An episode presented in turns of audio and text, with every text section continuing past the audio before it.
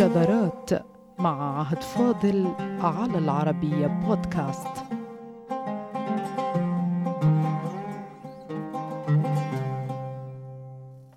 أول صحفي عربي هو رجل نحيف البنية ضعيف الحركة جدا بل معدومها بوصف التاريخ المحقق. تعلق بالأدب العربي وحفظ من الشعر ما جعله راوية ومحدثا ونديما لنخبة المجتمع. وصار شاعرا بديوان صغير مطبوع لاحقا ثم وقع الاختيار عليه ليكون أول محرر صحافي عربي منذ 222 عاما. وبالتحديد في سنة 1799 للميلاد.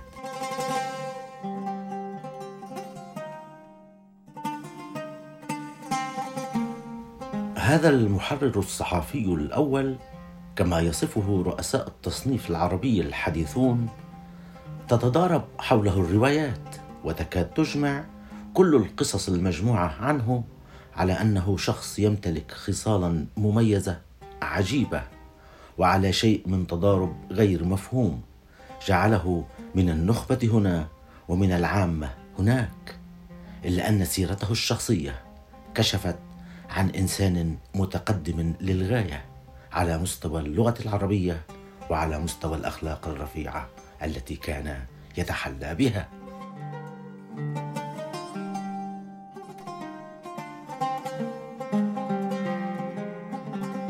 إنه إسماعيل بن سعد الخشاب والذي لميوله الفطرية المفرطة التواقة إلى الأدب والقراءة هجر مهنة أبيه في بيع الاخشاب واتجه إلى قراءة الكتب من كل صنف وفيها برز ثم صار معروفا واثيرا لدى نخبة المجتمع المصري في أواخر القرن الثامن عشر.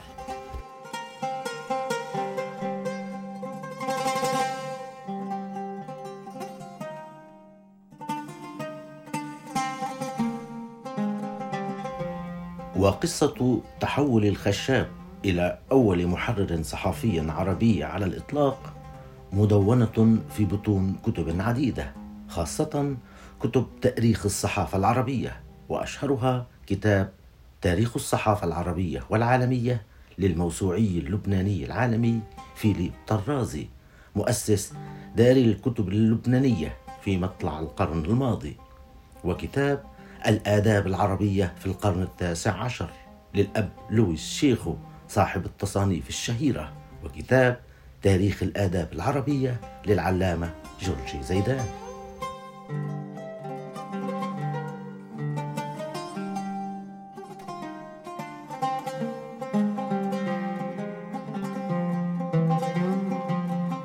وإذا لم يكن أي واحد من هؤلاء مصريا في هويته فهذا يمنح ما قالوه عن الخشاب كأول صحافي عربي مصداقية وموضوعية لا تحتاج أي تدقيق. عين الخشاب رسميا ليحرر الحوادث اليومية في العام 1799 من قبل القائد الفرنسي نابليون وكان قائدا للجيوش الفرنسية في وادي النيل إبان احتلال مصر. كما يقول طرازي الذي وصف الخشاب بأنه إمام زمانه وبأن الحوادث اليومية التي كان يحررها كانت جدة الصحف في لغة الناطقين بالضاد فيما كانت الوقائع المصرية الشهيرة لاحقة عليها.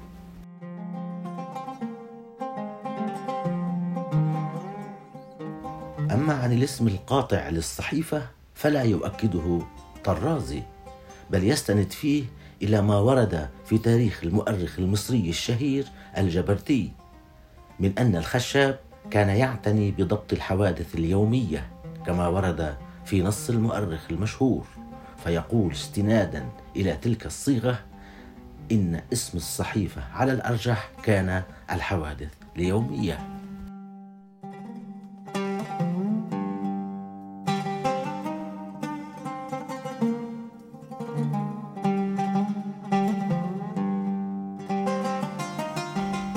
ولمزيد من تسليط الضوء على غموض تلك الصحيفة التي حررها الخشاب سعت مؤلفات عديدة للكشف عن تلك البداية الأولى للصحافة العربية. بعضها قال إن الصحيفة كانت باسم التنبيه وإنه بالفعل قد عين الخشاب محررا لها إلا أنها لم تصدر. وهذا الكلام لا يتفق مع وثائق رؤساء التأليف الموسوعي كفيليب طرازي اللبناني شبه المقيم في مصر من كثرة تردده إليها ونهله من مصادرها وجامع أكبر موسوعة صحف من مختلف أنحاء العالم.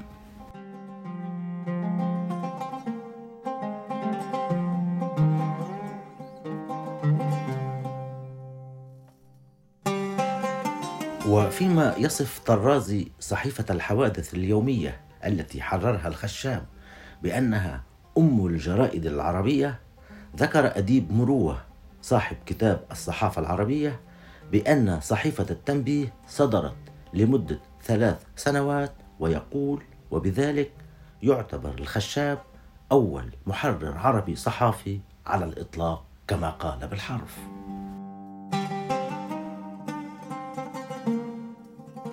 أما جورجي زيدان فقال إن التنبيه أول جريدة عربية رسمية لكنها عسكرية ويضيف فإذا صح أن نسمي تلك الصحيفة جريدة كان الخشاب أول من حرر جريدة عربية على الإطلاق. فيما يرى باحثون معاصرون بأن التنبيه المذكورة لم ترى النور الأمر الذي يؤكد بأن اسمها الأصلي كان الحوادث اليومية. لكن في الحالين كان الخشاب الاسم الذي لم يختلف عليه بأنه اختير للتحرير الصحافي وصار بذلك أول محرر صحافي عربي على هذا الأساس.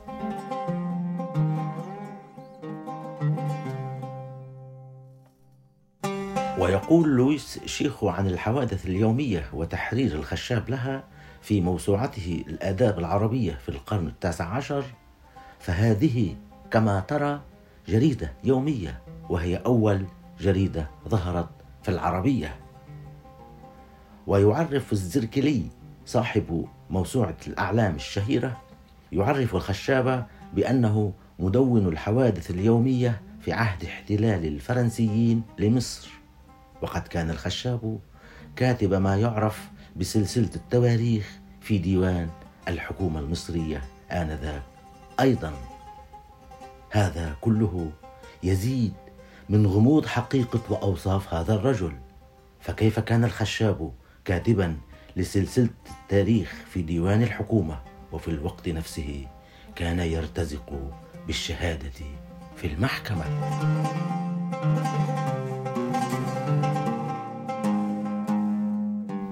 وكيف احترف الشهادة في المحكمة كما قال الجبردي في تاريخه لضرورة التكسب في المعاش. وفي الوقت نفسه كان التجار والأمراء والكتاب يتنافسون على صحبته ويتفاخرون بمجالسته على ما أكده الجبرتي الذي ضاعف في غموض ملامح شخصية الخشاب بسبب ما حمله تاريخه من تضارب وتناقض بحقه مع أنهما كانا صديقين مشهورين. في تلك الآونة.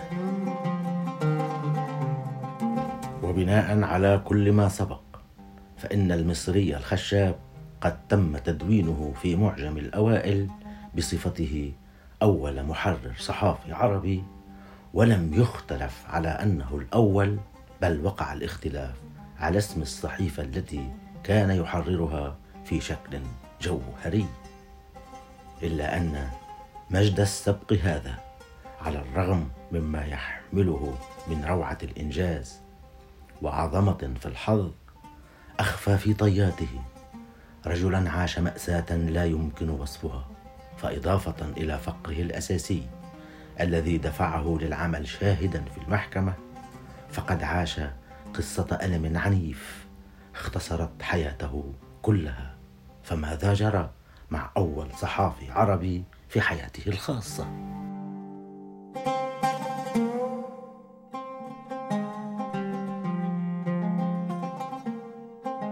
قصة أليمة للخشاب الذي لم يعرف عام ميلاده لكن عرفت سنة وفاته بدقة باليوم والشهر والسنة وهو الذي ألف كتاب أخبار أهل القرن الثاني عشر وكتاب خلاصة ما يراد من أخبار الأمير مراد.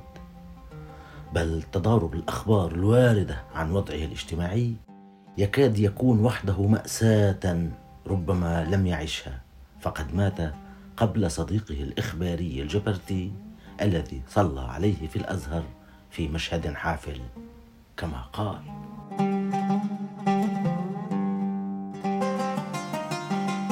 هذا الإنسان المعذب ونحيف البنية ومعدوم الحركة كما وصفه صديقه الجبرتي صاحب التاريخ الشهير عجائب الآثار في التراجم والأخبار. فقد عاش أغرب قصة زواج يمكن أن تحصل أدت لقصة وفاء قل مثيلها انتهت بمأساة وفاة ابن الزوجة. وبما يشبه الأساطير إن بحياة الخشاب أو بحياة زوجته وما حل بابنها الذي مات فجأة بعد تزويجه بمدة بسيطة.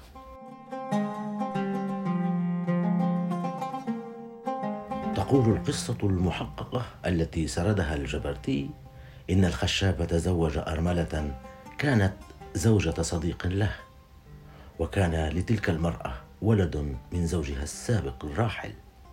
قام الخشاب بتربيته والإنفاق عليه أضعاف ما كان يمكن أن يفعله لو كان ابنه الحقيقي.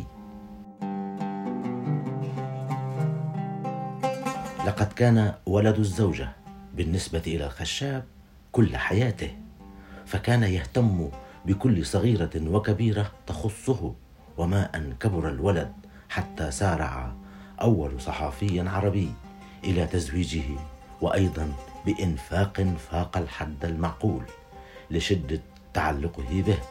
وفجأة أصيب ابن الزوجة بمرض غامض أنفق عليه أموالا طائلة لعلاجه. وفشل فمات الولد بين يدي أمه وزوجها الذي أخذ ينتحب بين الناس ويبكي وأقام له مأتما فيما الأم دفنت ابنها في جامع مشهور في تلك الآونة هو مسجد الكردي في أحد أحياء القاهرة القديمة ثم ابتاع لها الخشاب بيتا ملاصقا لمكان دفن ابنها لتواصل حزنها عليه. إقامة وبكاء ونحيبا.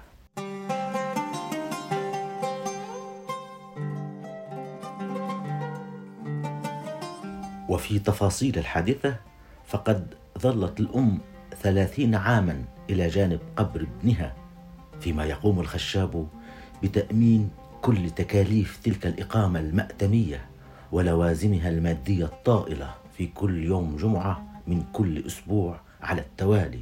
والخشاب طوع يدها في كل ما طلبته يقول التاريخ المحقق.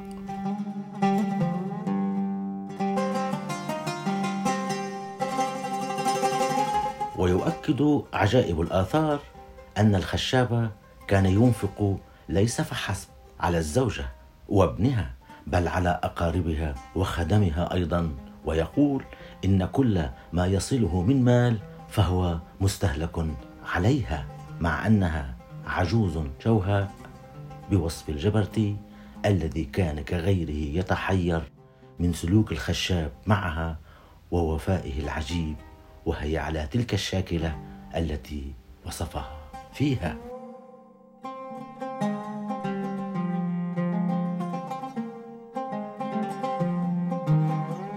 في الحقيقة ما لم يشر إليه الجبرتي والاستغراب المتواصل الذي تحدث عنه بسبب تعلق الخشاب بتلك المرأة التي وصفها بالعجوز الشوهاء. إن السبب الأصلي في هذا الوفاء هو تعلق الخشاب بصديقه الذي كان زوجا لتلك المرأة. فربى ابنه وأنفق عليه كل ما يملك إلى الدرجة التي بات يحس فيها أن هذا الولد هو كل عالمه. فحزن عليه حزنا شديدا واهتم بزوجته إلى أبعد الحدود حتى صار أسطورة في هذا السياق وهو ما لم يقله الجبرتي ولم يقف عليه أي من المحققين الذين كانوا يتساءلون ما هو سر تعلق الخشاب بهذه المرأة؟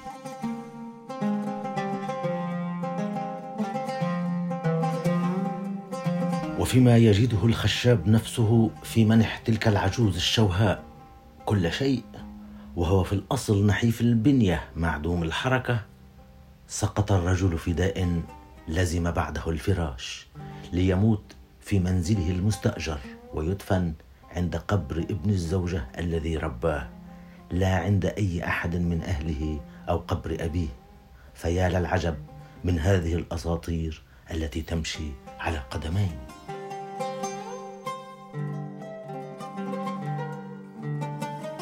وأعلن عن وفاة المحرر الصحفي العربي الأول في سنة 1230 للهجرة دون أن يعرف حتى الآن تاريخ ولادته التي لا يعرف منها سوى أنه ولد في القاهرة وحسب.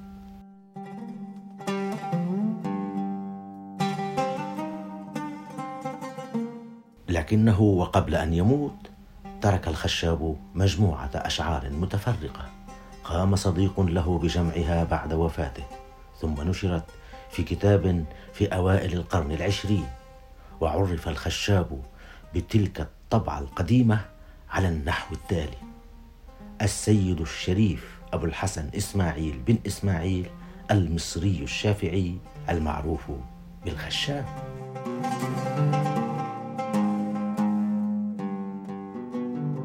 ومن شعر الخشاب الذي تكثر فيه الغزليات يا شقيق البدر نورا وسنا وأخا الغصن إذا ما انعطف إن يكن هجرك صبري خاذلا حسبي الدمع نصيرا وكفى.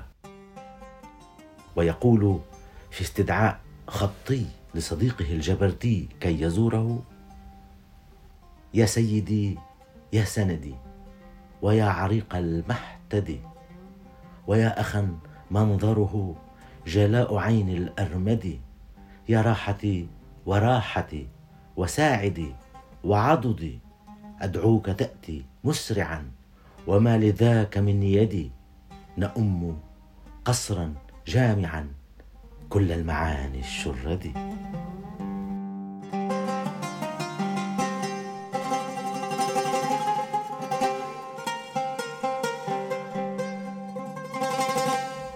ومن عجيب سيرة أول صحفي عربي أنه ورغم آلامه وفقره وما مر به من فقد ابن زوجته وانصراف حياته كلها لخدمتها وأهلها وخدمها ثم مرضه ولزومه الفراش فلا يوجد بيت شعري واحد له يعكس تلك الآلام.